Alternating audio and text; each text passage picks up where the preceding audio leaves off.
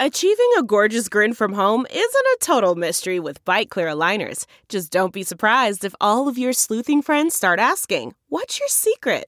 Begin by ordering your at home impression kit today for only $14.95. Byte clear aligners are doctor directed and delivered to your door. Treatment costs thousands less than braces. Plus, they offer flexible financing, accept eligible insurance, and you can pay with your HSA FSA. Get 80% off your impression kit when you use code WONDERY at Byte.com. That's B-Y-T-E dot com. Start your confidence journey today with Byte. Read the Chicago Reader to get up to speed on what's what in Chicago. Culture, food, arts and entertainment, weekly concert listings, weekly event listings, the environment, travel. I can continue, but you get the point. And for all of you Chicago political junkies, raw weekly columns on real city politics from Maya Dukmasova and our very own Ben Joravsky. The Chicago Reader, free to the public in newsstands throughout the city and online at chicagoreader.com. Read it now and be a more informed Chicagoan.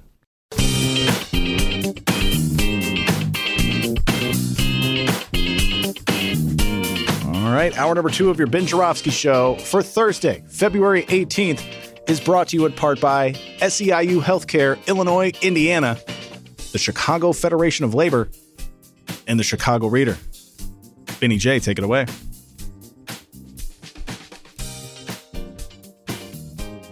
Ben Joravsky, your microphone is muted.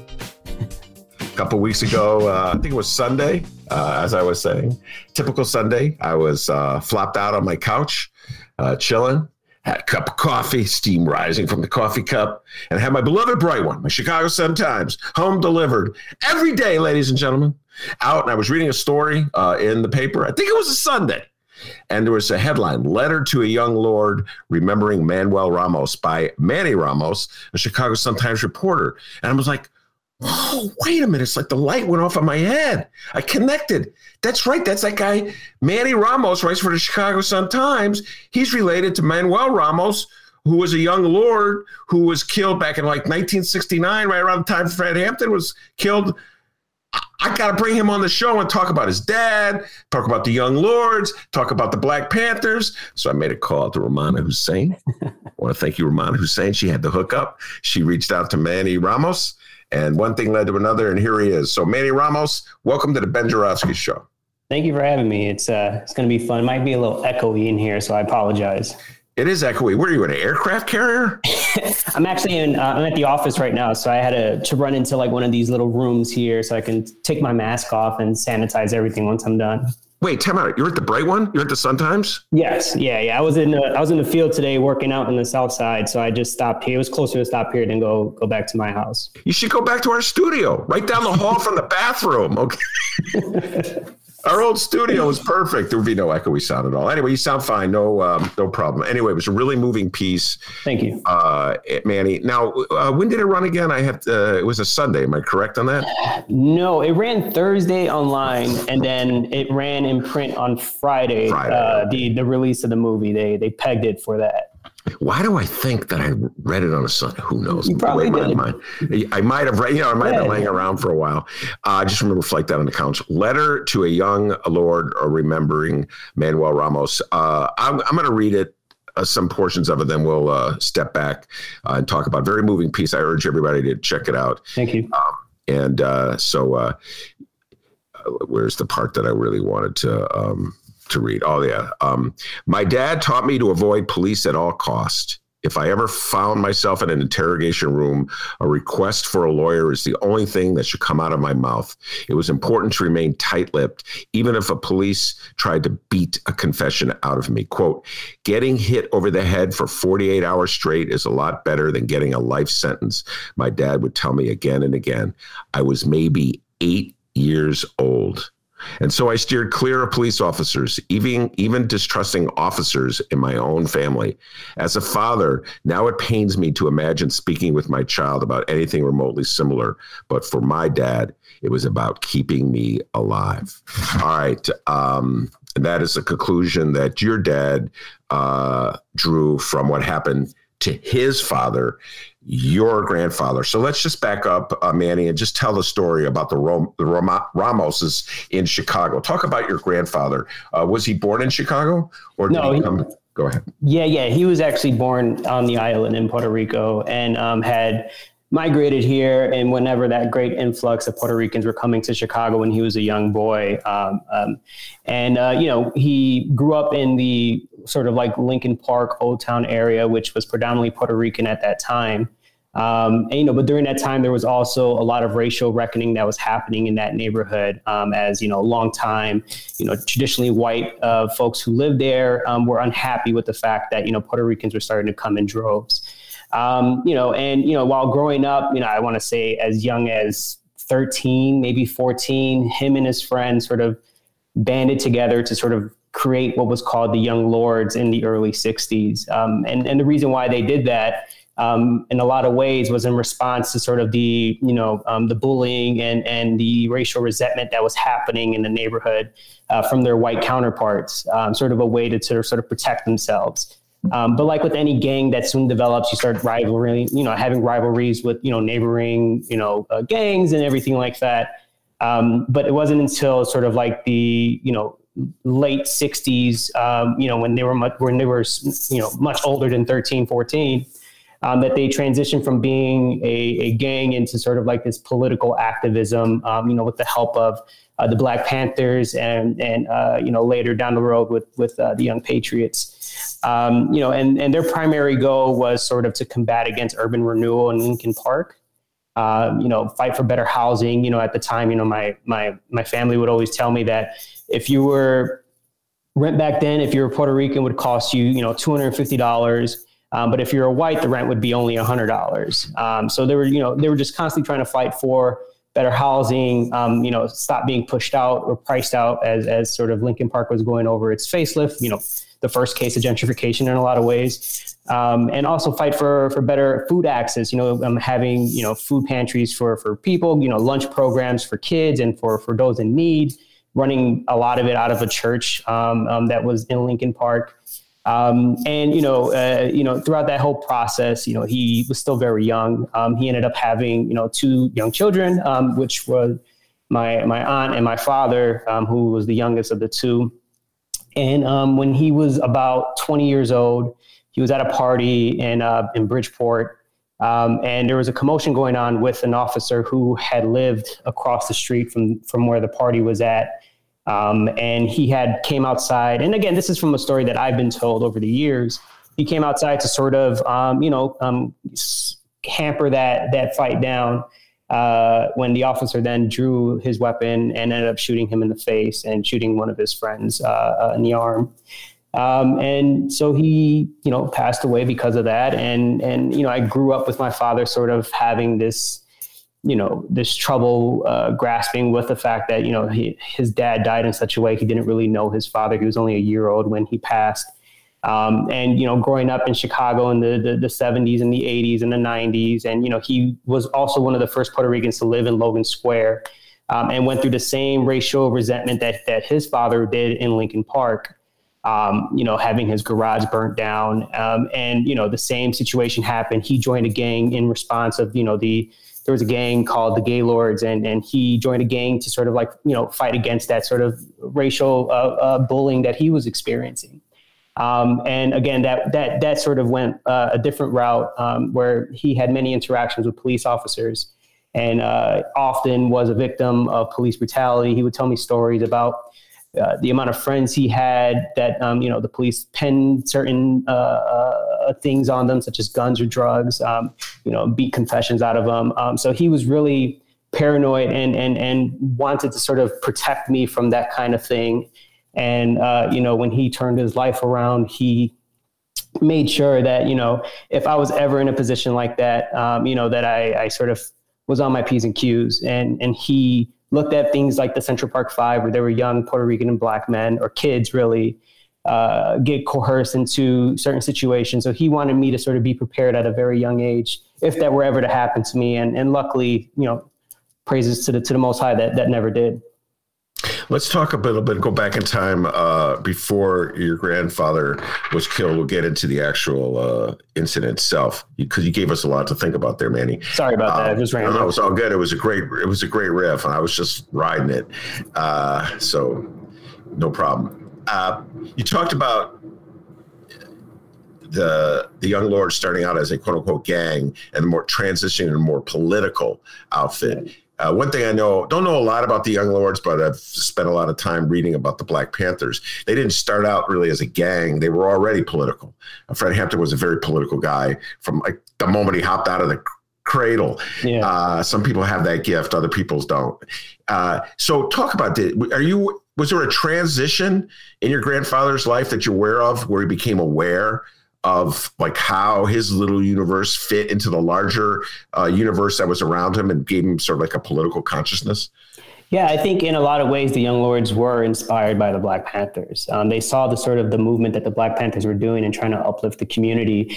And I think at, at, at that certain point, um, they realized that they were too busy fighting with each other um, when in reality there was a system in place that was sort of um, oppressing them and, and how could they sort of think and function within that system and try to try to change that in a very revolutionary way as they would like to talk about a lot um, and I think just living in Lincoln Park at that particular moment, I think it was ripe for that kind of political activism that um, you know, a lot of other Puerto Rican neighborhoods weren't necessarily fitted for yet, right? When we think about like Wicker Park or or Bucktown. Um, you know, those were Puerto Rican neighborhoods that uh, uh, weren't necessarily going underneath that that uh, cosmetic change that Lincoln Park was at that time. Um, so I think a lot of that played into the fact, the fact that you know, again, with with housing discrimination and you know, renters or landlords, you know, charging renters more just because you know they they had a Spanish last name or or their skin was slightly browner than theirs, right? Like I think that played a lot into it um, and seeing just the kind of like you know oppression that you know uh, Puerto Ricans were facing that time. I mean, it's a completely different era that people forget about, and and and how. Uh, people were struggling to find food, right? Like it, it wasn't easy. There wasn't a lot of social safety nets in place to to help people that barely spoke English or um, you know, it, we're, we're just going through a lot of things, just trying to survive, basically. And you know, I think religious played a lot of it, a lot of uh, uh, into it. Um, you know, older Puerto Ricans at that moment, I think, were really behind the idea of assimilating at all costs. You know, being very docile to the church, and um, the younger Puerto Ricans during that moment, I believe. Were um, at, you know just like with any newer generation, they kind of want to push back a little bit and be like, well, why do I got to protect or why do I have to forget who I am? Why do I have to, you know, assimilate in a way where I don't need to remember my culture and, and where I come from for the sake of making few happy um, that don't necessarily want me here in the first place. And I, and I think a lot of that is embroiled in, in the pride um, that these young men had back then. I'm going to go back to your essay uh, and talk about the events that led to your grandfather's death. I'm reading from your essay, Letter to a Young Lord, uh, Remembering Manuel Ramos. this is the story I was told about the events that led to your death. Your two kids, my father and aunt, were asleep when someone knocked on your Lincoln Park apartment door. It was a friend seeing if you were going to a party, but you were hesitant. You looked at my grandma and she gave you a look that said, Stay home.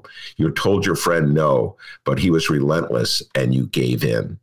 Do you ever find yourself thinking, Oh my God, grandpa, whatever you call him?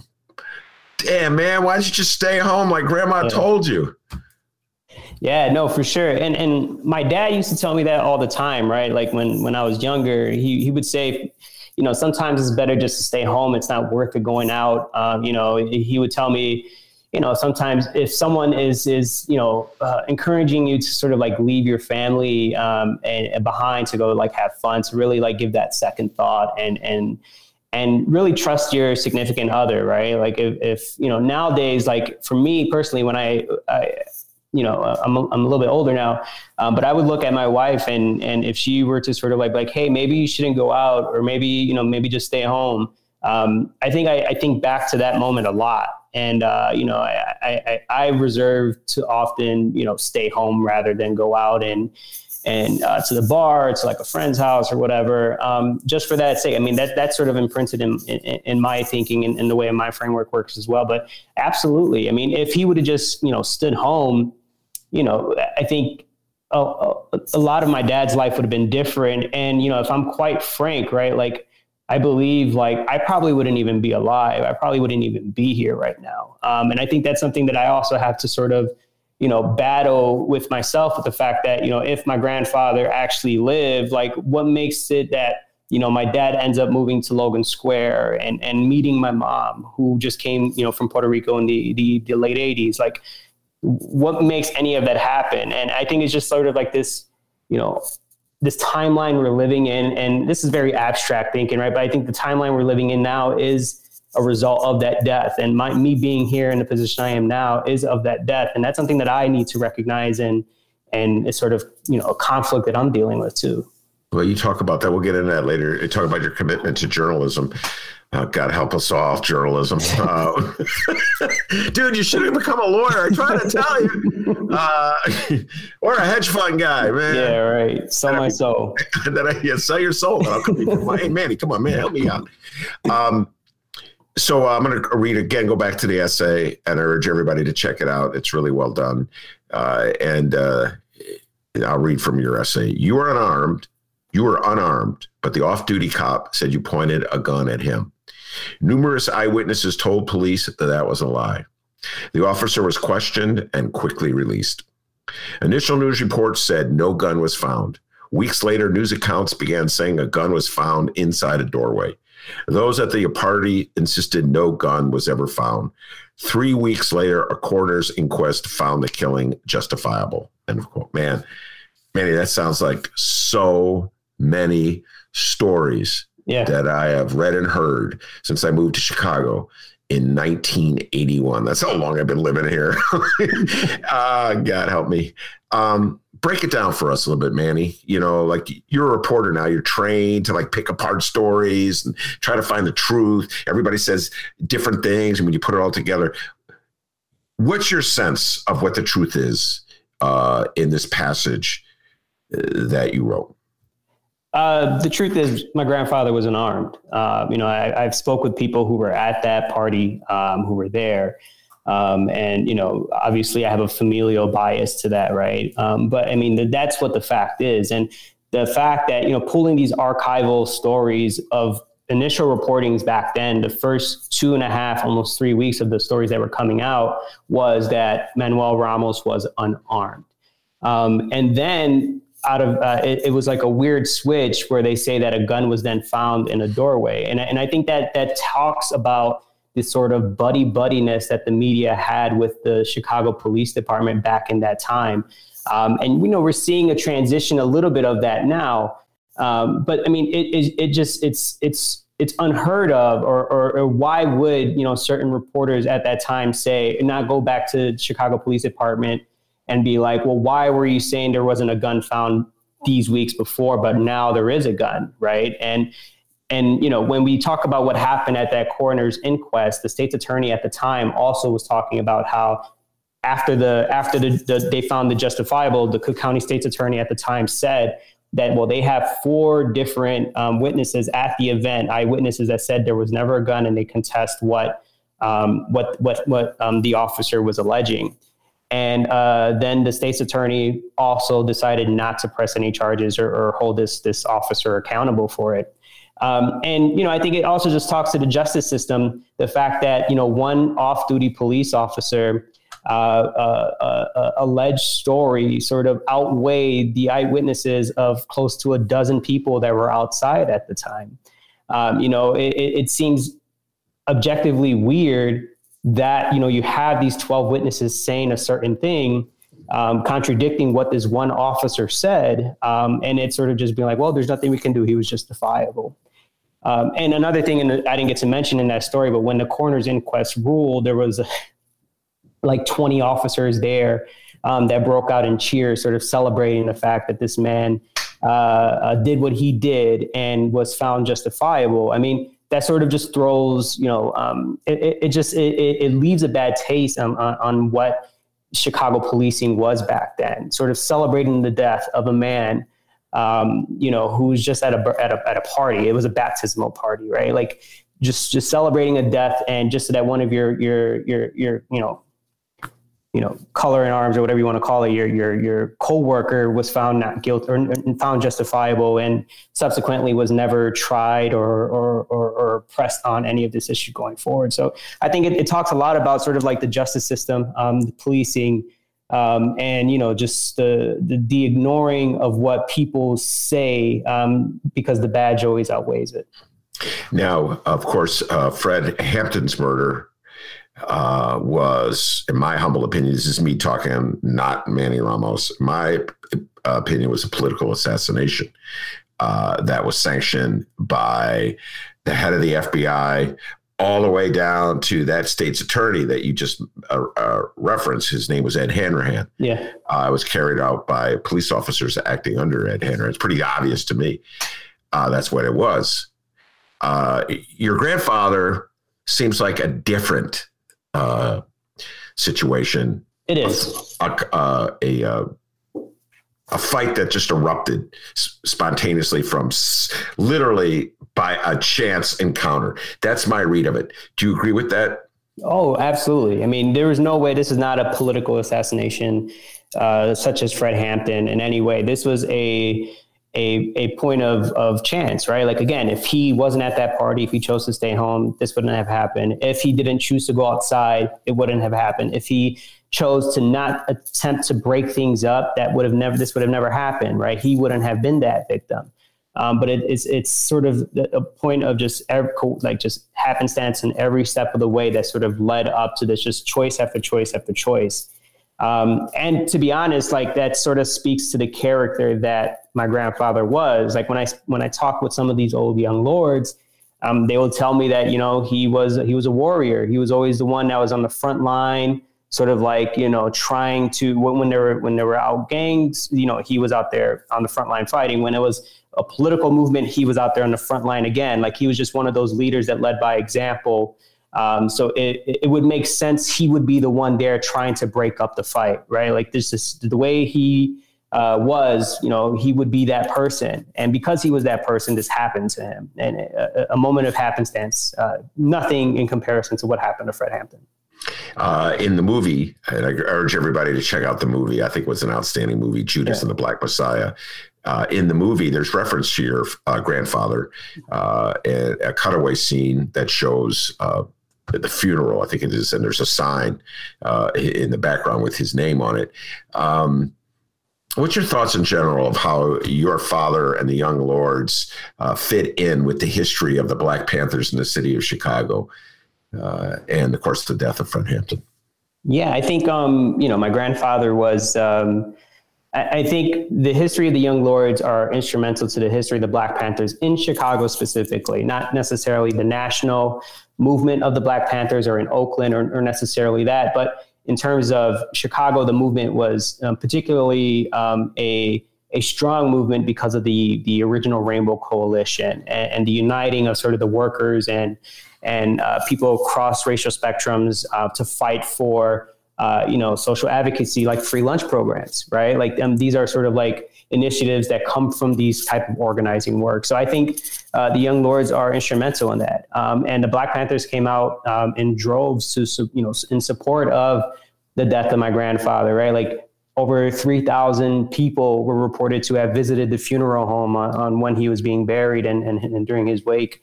Um, you know, thousands of people marched in the streets of, of, of, black, brown, white. You know, you know the the Daily News reported just angry people were there, sort of at, upset at this was happening. Um, so I believe, yeah, the Young Lords are significantly important in terms of you know what the Black Panthers did here. Um, and because of that coalition building that Fred Hampton was a part of and, and really leading the charge, um, I think is is is why uh, he was so admonished by the or you know villainized by uh, law enforcement. Yeah, I'd like to uh, just add my little editorializing in here. In many ways, uh, the the that Rainbow Coalition that Fred Hampton was envisioning back in '69 uh, came true for one brief moment in Chicago when Harold Washington was elected mayor. I, am going to go out and say this, Manny. I, I almost every single uh, Hispanic politician that got elected in the '80s owes owes a debt of gratitude to Harold Washington because Harold Washington championed them, brought over black. And I'll give Luis Gutierrez credit. Uh, first uh, Puerto Rican congressman from the uh, city of Chicago. Yeah. He had a picture of Harold on his, and you know what I'm saying? I mean, he cut that deal with Daley. I don't know. This is way before your time, uh, which got him to be congressman. But he didn't put a picture of Daley on the wall. Right. He put a picture of Harold Washington. In some ways, you must appreciate the fact that that name, Manny Ramos, is connected with this theme, this yeah. struggle uh, to have a coalition, you know, of different uh, races and ethnicities. Uh, to challenge the powers that be in the city of Chicago, the way we do business in the city, you must be proud of that on, on some level. Yeah, it's it's honestly uh, you know an honor to to to share his name and and to uh, be tied to this you know very important history in Chicago, right? That that's not really taught or um, that's often, you know, like I mentioned, often forgotten. But like, um, I think it's a very, uh, it's it's for me, anyways. It's it's extremely, you know, um, I, have said it. Like I, I, admired him. I admired the movement, um, and I'm just, you know, happy to to share his name. Um, you know, I. I, I hope I can, you know, do half the things that he did in his short life, right? Like, I mean, this is something that I, um, I'm always fascinated with and, and constantly trying to read up on and understand. And uh, the only thing that I wish, I wish I knew more about him, right? I, I, knew, I wish I knew more of the, the kind of person he was instead of sort of the, what he meant for the movement. Um, you know what I mean? And, um, you know, sort of, I wish I knew like, you know, the mundane things of like what made him laugh. Like, yeah. you know, like that's sort of the stuff that I'm yearning for.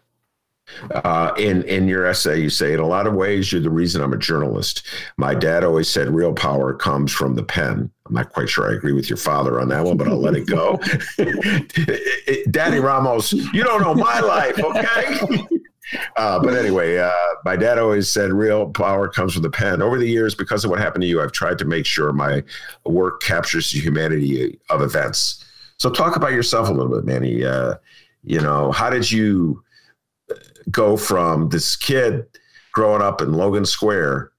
Uh, I know you went to Foreman High School, uh, and to where you are now, a, uh, an ace journalist for the Chicago Sun Times. Yeah, so um, I grew up all parts of the west and northwest side of the city. So I was born in Humboldt Park in the Norwegian Hospital. Um, you know, I, I, lived there for some time, then made my way to Logan Square, then uh, Belmont Cragin, then Austin.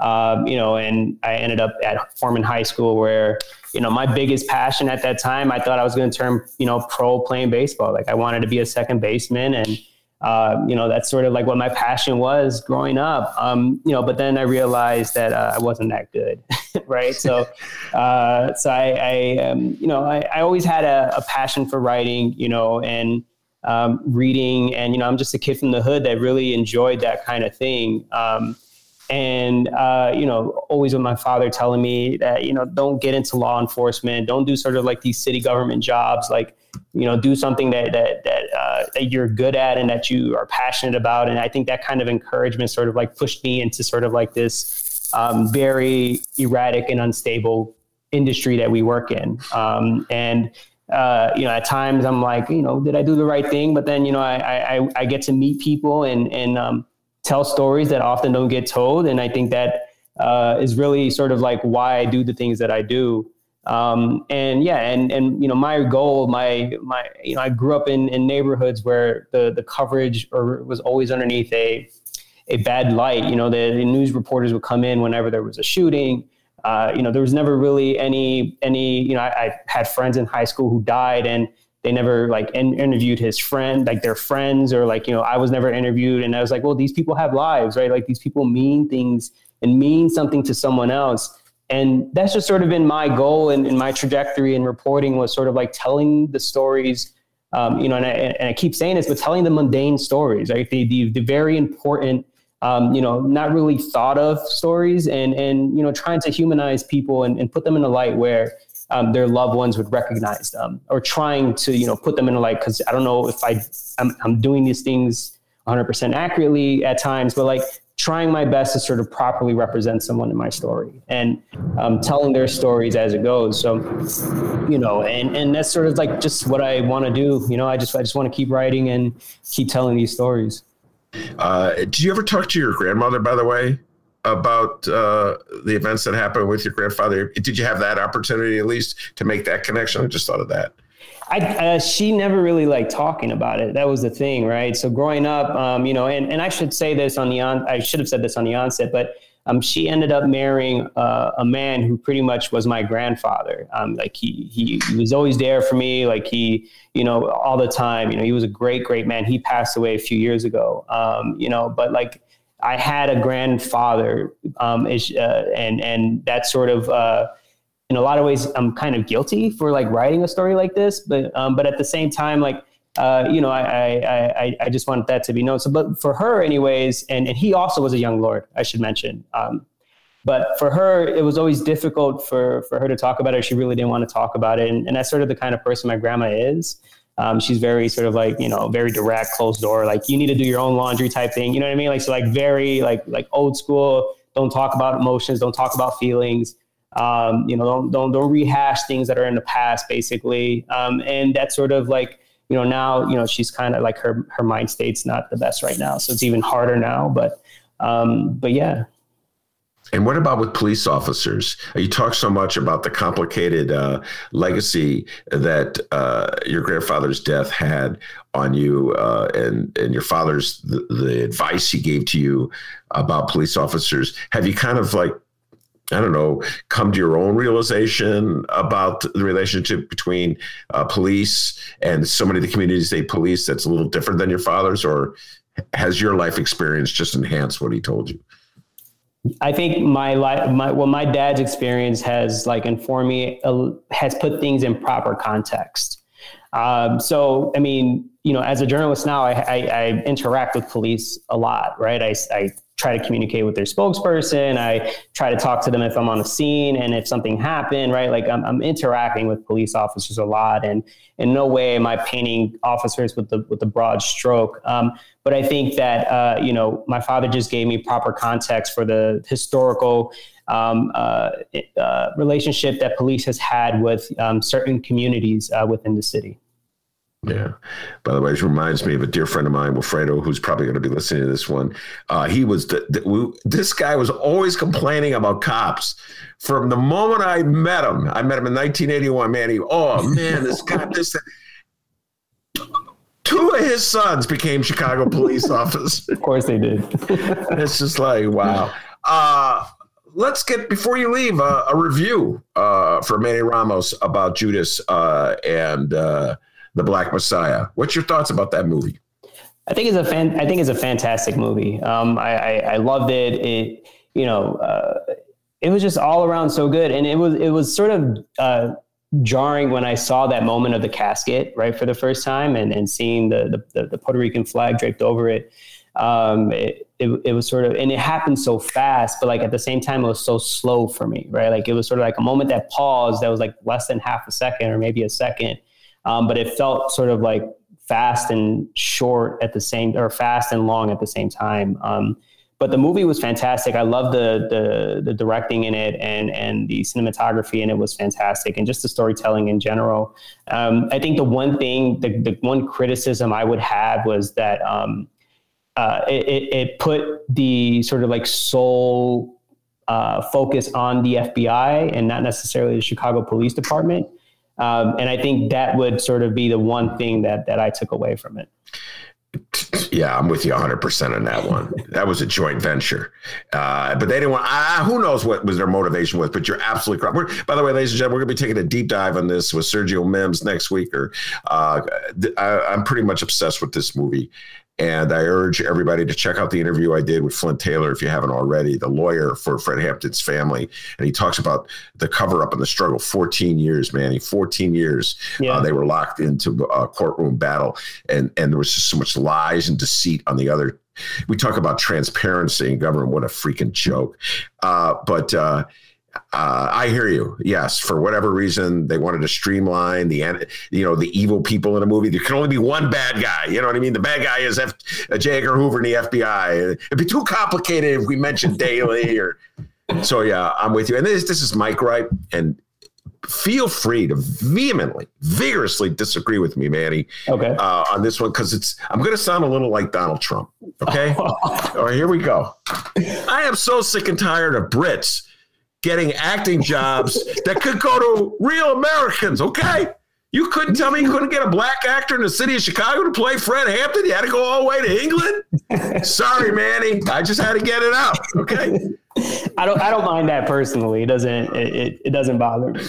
Uh, this is Manny. The, the Uh, other thing I would say is that they, the actors didn't feel 20 and 21. You know Oh, what I mean? that's they, for sure. that- They felt they they looked much older than uh, than what they actually were back then. So that was another small, minor, minute, minute detail.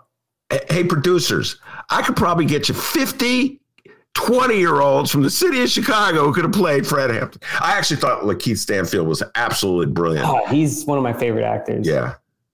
As the Judas character. And I, I was having a conversation with someone who was complaining, not enough attention on Fred Hampton, too much attention on Judas. I'm like, but that was a very compelling, very real story, Manny. You know what I mean? Like a, the story of uh, the informant uh, who was working with the FBI. Oh, and yeah. it's, it's all true, by the way, ladies and gentlemen. This is your history. Uh, this is this is this is your history. I lived through it. Manny was too young. You ahead. heard what uh what Fred Hampton Jr. said, right? Saying that the movie exaggerated O'Neill's role in the whole thing. Uh, apparently, Yeah. he wasn't that close to to Fred. I, I- don't I don't know one way or the other, but I thought that was interesting. I'm going to bring Fred Hampton. Fred Hampton Jr.'s been on the show a couple times. We're going to bring him back, get his thoughts on this. Uh, but uh, well, in according to uh, Flint Taylor, uh, the lawyer for the family, one of the big moments of revelation was when they uncovered through years after years of uh, litigation, uh, they uncovered the actual uh, uh, e, uh, FBI memo that talked about a payout Hmm. to uh, William O'Neill for the work he had done, and they showed that in the movie. By the way, I don't know if you remember that movie. Yeah, yeah. But uh, anyway, I, I think it was, uh, despite the fact that they had to go across the pond to find someone to play uh, my Donald Trump moment. You notice how Manny like uh, distanced himself from that? Oh, the news and views of Ben are not mine. I'm not Donald Trump. Uh, before we let you go, tell folks like what good work you've been doing, if they want to follow you, how they could follow the great journalism of Manny Ramos. Go. Yeah, you can follow me on Twitter at underscore Manuel Ramos underscore. So two underscores at the end there, and well, at the beginning and the end. And yeah, just follow along. Uh, you know, I do a lot of reporting based out in the south and west side of Chicago, uh, covering uh, underreported, underserved communities, and uh, just trying to do my best to do some good journalism, and and that that benefits not only uh, the paper but also the communities I, I, I work in. All right, very good, Manny. Thanks so much for taking the time to come on the show. And uh, I urge everyone, one more time, "Letter to a Young Lord," uh, excellent essay by Manny Ramos in the Sun Times. Take care, Manny. Thank you. Appreciate you guys having me on. All right, the great Manny Ramos from the Chicago Sun Times. Do you got any updates for us? Hell yeah, that was a great interview, Ben. Yeah, Manny's a is a class act. I'm really uh, thankful that he agreed to come on the show and talk about his grandfather. All right, everybody on the live stream, if you want to check that out again, we're going to throw that up at about 7 p.m. tonight, and it will be available for download. But hey, budget week on the Ben Joravsky Show continues. We heard the state's budget plans with Wednesday's budget address from Illinois Governor J.B. Pritzker.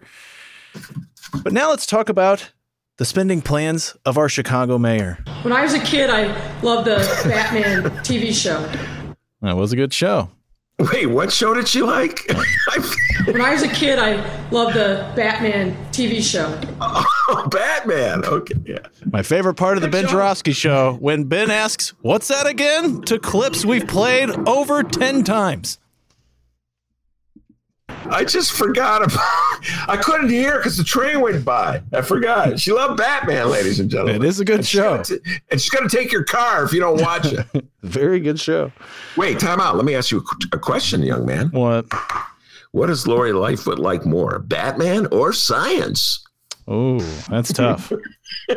Science is back. That's tough. Uh. Live stream chat. Weigh in on that one because I'm having a I'm having a pickle of a time with that one. All right, news. Ready? The following comes from the Chicago Tribune and John Byrne. Mayor Lori Lightfoot's administration spent $281.5 million in federal COVID 19 relief money on COVID 19 relief? No, the Chicago Police Department and their personnel costs, prompting an angry response Wednesday from activists and some aldermen. The number came to light as Lightfoot seeks city council approval to transfer about $65 million in unspent federal COVID 19 money into the 2021 budget after the Biden administration waived Federal Emergency Management Agency local funding matches and extended the deadline to spend federal dollars until the end of the year. So let's hear from one of the Chicago aldermen taking issue with the mayor's CPD spending. And well, anytime we read a quote from an alderman regarding our Chicago mayor on the Ben Joravsky show, that means it's time for everyone's favorite daily Chicago political soap opera. It's episode 334 of A Mayor and Her Alderman. A mayor and her alderman. B Y R O N S I G C H O L O P E Z. Yes, that is how you spell your name, Mr. Lopez. All right. Once again, Mayor Lori Lightfoot's admitted. What? Those clips never just, I don't know. I just love those clips. I got to tell you, brings back all those memories of AM radio when I was a kid. Little clips they would play. I always thought that was so clever. One more time, Alderman. Uh, Uh, in the six- attic. uh, one more time. Uh, one more time, Sigcho Lopez. Can you please spell that name? B Y R O N Okay. S I G C H O L O P E Z. Thank you. And Mayor Lori Life, what's your favorite TV show again?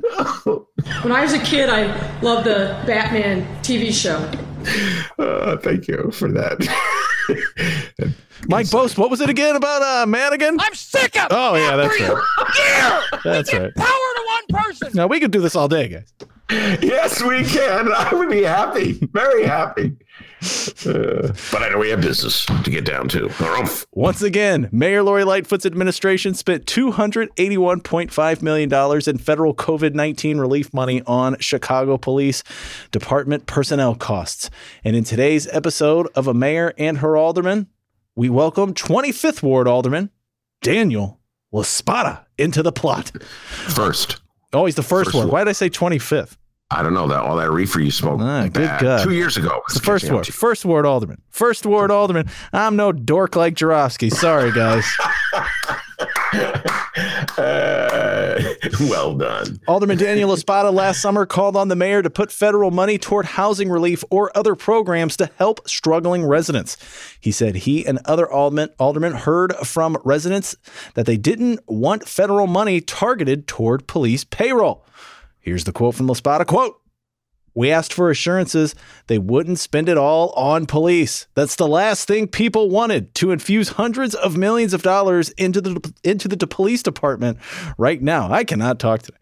Speaking to aldermen in June, City Budget Director Susie Park said no relief money had yet been spent on police funding, but the Office of Management and Budget on Wednesday said specific coronavirus related police costs between March and May were later identified for federal reimbursement once coronavirus relief money started arriving for things such as police performing wellness checks on residents, airport security when travelers had to be screened for COVID 19, security at the McCormick Place, coronavirus field hospital, and security at virus testing sites.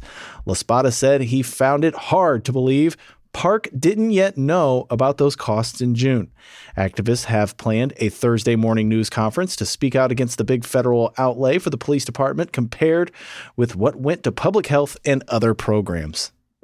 Yes, I agree with you, uh, young Daniel Espada. I find it hard to believe uh, that she didn't know about it as well, and she probably knew about it. And look, that's your job. when you go before an alderman, we talked about this yesterday, D, uh, in regards to Mayor Lori Lightfoot. I think I may write a column about this, how naive I was. We talked about how I've been doing this for 40 years, and still I'm so naive. So, like, the alderman came, uh, the mayor, mayoral candidate came to the hideout and told Mick Dumke and me exactly what he what we wanted to hear. Then became mayor, didn't do any of it. And uh, Alderman Michael Scott said, "But Ben, well, he didn't say literally, but in so many words, you were dumb to believer." So this comes to testimony, back to testimony from high-ranking budget officials. They'll say whatever they have to say to get through that hearing. It's not a court of law. They're not being sworn in. There's they're not open vulnerable to charges of perjury. Yeah, sure. What do you want to hear? I'll tell you what you want to hear. That'll get us through the day, and the papers will write it up. And then dutifully, uh, some reporter will know. Well, she said something different six months ago. Yeah, well, By then, the well, no one's paying attention when she originally said it anyway. Now, we talked earlier about the so-called punt budgets. Got that lesson through. When a politician's in trouble uh, at a budget time, doesn't want to raise taxes, has no idea how he or she is going to fill a gap, well, let's just borrow money and move money from here to there and call it a day and punt the tough decisions off uh, for another year or so. And this, what happened with Lori Lightfoot, is what do they call it? Robbing Peter to pay Paul. That's an old budget technique that all mayors master early on in the game. Lori Lightfoot shows she learned it from Rahm, who learned it from Richie, who learned it from his daddy. And Harold Washington could play this game as well. So if you have money in a pot that is supposed to be for uh, aid for COVID, but you have pressing bills in your police department, just spend that money in the police department. Now, there was a great debate, T, throughout the summer. Uh, you don't hear the debate that much about defunding the police. And this is where Danny La Spada is coming from. Danny La Spada, alderman of the first ward. There was a movement to spend less money on the police and more money on things like mental health services, social services. You don't hear a lot about that uh, movement right now at this particular moment in the middle of winter. But that was a big movement uh, back in the summer. And reality is that those movements weren't made. The police department uh, didn't get any smaller. They weren't. They didn't transfer money and programs from the police to social services. So you still have those obligations to pay. And I don't care who the mayor is. I'm going to defend Mayor Lori Lightfoot here, D. All right, I'm defending her. Kind of harder, Mayor Lori Lightfoot, the last few months, ever since the Anjanette Young case was just I don't know if I'll ever get over that one. But anyway, uh, the reality is got bills to pay, got obligations to make. Any mayor would be facing these uh, the police expenses. So you move the pandemic money over to the police. You look for the fine print that enable you, the language in the fine print that enable you to justify it and you do what you got to do. And that's that is why Mayor Lori Lightfoot and Governor J.B. Pritzker and pretty much every mayor of every city, no matter whether they're Republican or Democrat, and every governor, no matter if they're Republican or Democrat, really looking to Joe Biden for that federal relief money because their coffers are hurting as a result of the pandemic. That's just reality. We saw it in the state. We discussed it with Pritzker, and this is the reality here in the city of Chicago. They got to pay those police bills, so they just want to move the pandemic money over there. I don't know who tracked it. Was it Byrne who broke the story? I know that pretty much every. I'm looking at the Tribune today. The numbers came to light as Lightfoot seeks city council approval to transfer. Yes. Uh, so good job, John Byrne, for uh, br- bringing that story out. And uh, all my lefty friends were immediately criticizing the mayor for doing it, and it's good for them. Put the pressure on her. You know, there's just this big decision about these ultimate choices that Chicago is facing. How are we going to spend our limited amount of money? The mayor's made it clear she does not want to find progressive forms of taxation to go after the really wealthy in this town. So she's going to have to figure out where she's got what her priorities are, which direction she's going to head. Uh, and uh, in, in determining how she spends the money she has. Indeed, that is why she can't stand the Chicago Teachers Union. Well, that's the second reason. The first reason, she still hasn't gotten over Stacey Davis Gates for some reason for endorsing Toni Preckwinkle. She's kind of warming up to Jesse Sharkey, but she still can't get quite over Stacey Davis Gates. But the teachers union demands, forcefully demands for not just this mayor, but the previous one, to spend more money on social programs, mental health programs, nurses in the public schools, more money for the schools, more jobs, more union jobs, yes, but also jobs that directly work with kids in the schools. And mayors don't like to have that kind of pressure on them, D. They want to be able to do what they want. They want to be able to be free to take the pandemic money that the Fed sent us to fight the pandemic and spend it on cops. So that really, ultimately, that uh, the heart of her fight with the teachers union is that they're trying to pressure her to do things she doesn't want to really do. And now Daniel Espada. Oh, hey, you think she's going to like Danny Espada after this one day? You think he's going to go on the list with, let's see, the honor roll list of aldermen who really irritate the hell out of Lori Lightfoot? Let's see, we could do it. We could do the top four, right? Uh, I'm not doing it in any order. I'm just going to name them Raylo, Byron Sigcho Lopez, um, who else is on this really gets her. I guess La Spada's going to be on the list. I can't think of anybody else. Those are the big two, right? Raylo, Byron Lopez. Uh, she doesn't have any love for JT either. So anyway, yeah, Daniel Espada. You probably didn't uh, make any friends in Lori Lightfoot administration by calling attention uh, to what the budget maneuvers she's making. She doesn't like it when people do that. Why? One more time, because it limits her ability to make these budget maneuvers. And hey, since you're throwing money around, I don't know, throw the Ben Joravsky show some money. You know what I mean, Ben? We wouldn't turn it down. By the way, so wh- which alderman would you put on that list? Definitely Byron, definitely Raylo. She really was mad at Beale, but she's kind of trying to make up with him for the ninth ward. I can't think of any that this just like the mention of their name really gets her going. But that would be the top two. Would you say Byron Lopez and Raylo? Well, we got JT twenty, Jeanette Taylor. Yeah, JT's on there. Yeah. Well, who else will be on this list? I guess we're gonna have to find out next time because it's everyone's favorite episodic political soap opera, A Mayor and Her Alderman. A mayor and her alderman. B Y R O N S I G C H O L O P E Z. I want an answer. It's not something you ignore. I think you're 100% full of shit, is what I think. If you think oh, we no offense, well, fuck you then. Who are you to tell me I'm full of shit? That's our government, guys. By the way, Carlos Ramirez Rosa, he's on that list too. Sorry, Carlos. Oh, she doesn't like him. Remember, you can download previous Ben Joravsky shows, Benny J bonus interviews, so much more. ChicagoReader.com and wherever else you download podcasts. Find us online at Benny J Show, B E N N Y, the letter J Show, on Facebook, Twitter, and Instagram. You can always send us an email, BennyJShow at gmail.com. And you can call us, leave us a voicemail, 708 658 4788. That number again, 708 658 4788. We'd love to hear from you.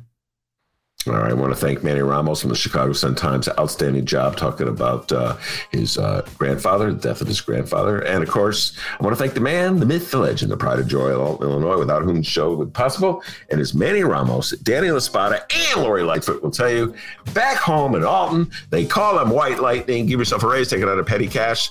See you tomorrow, everybody.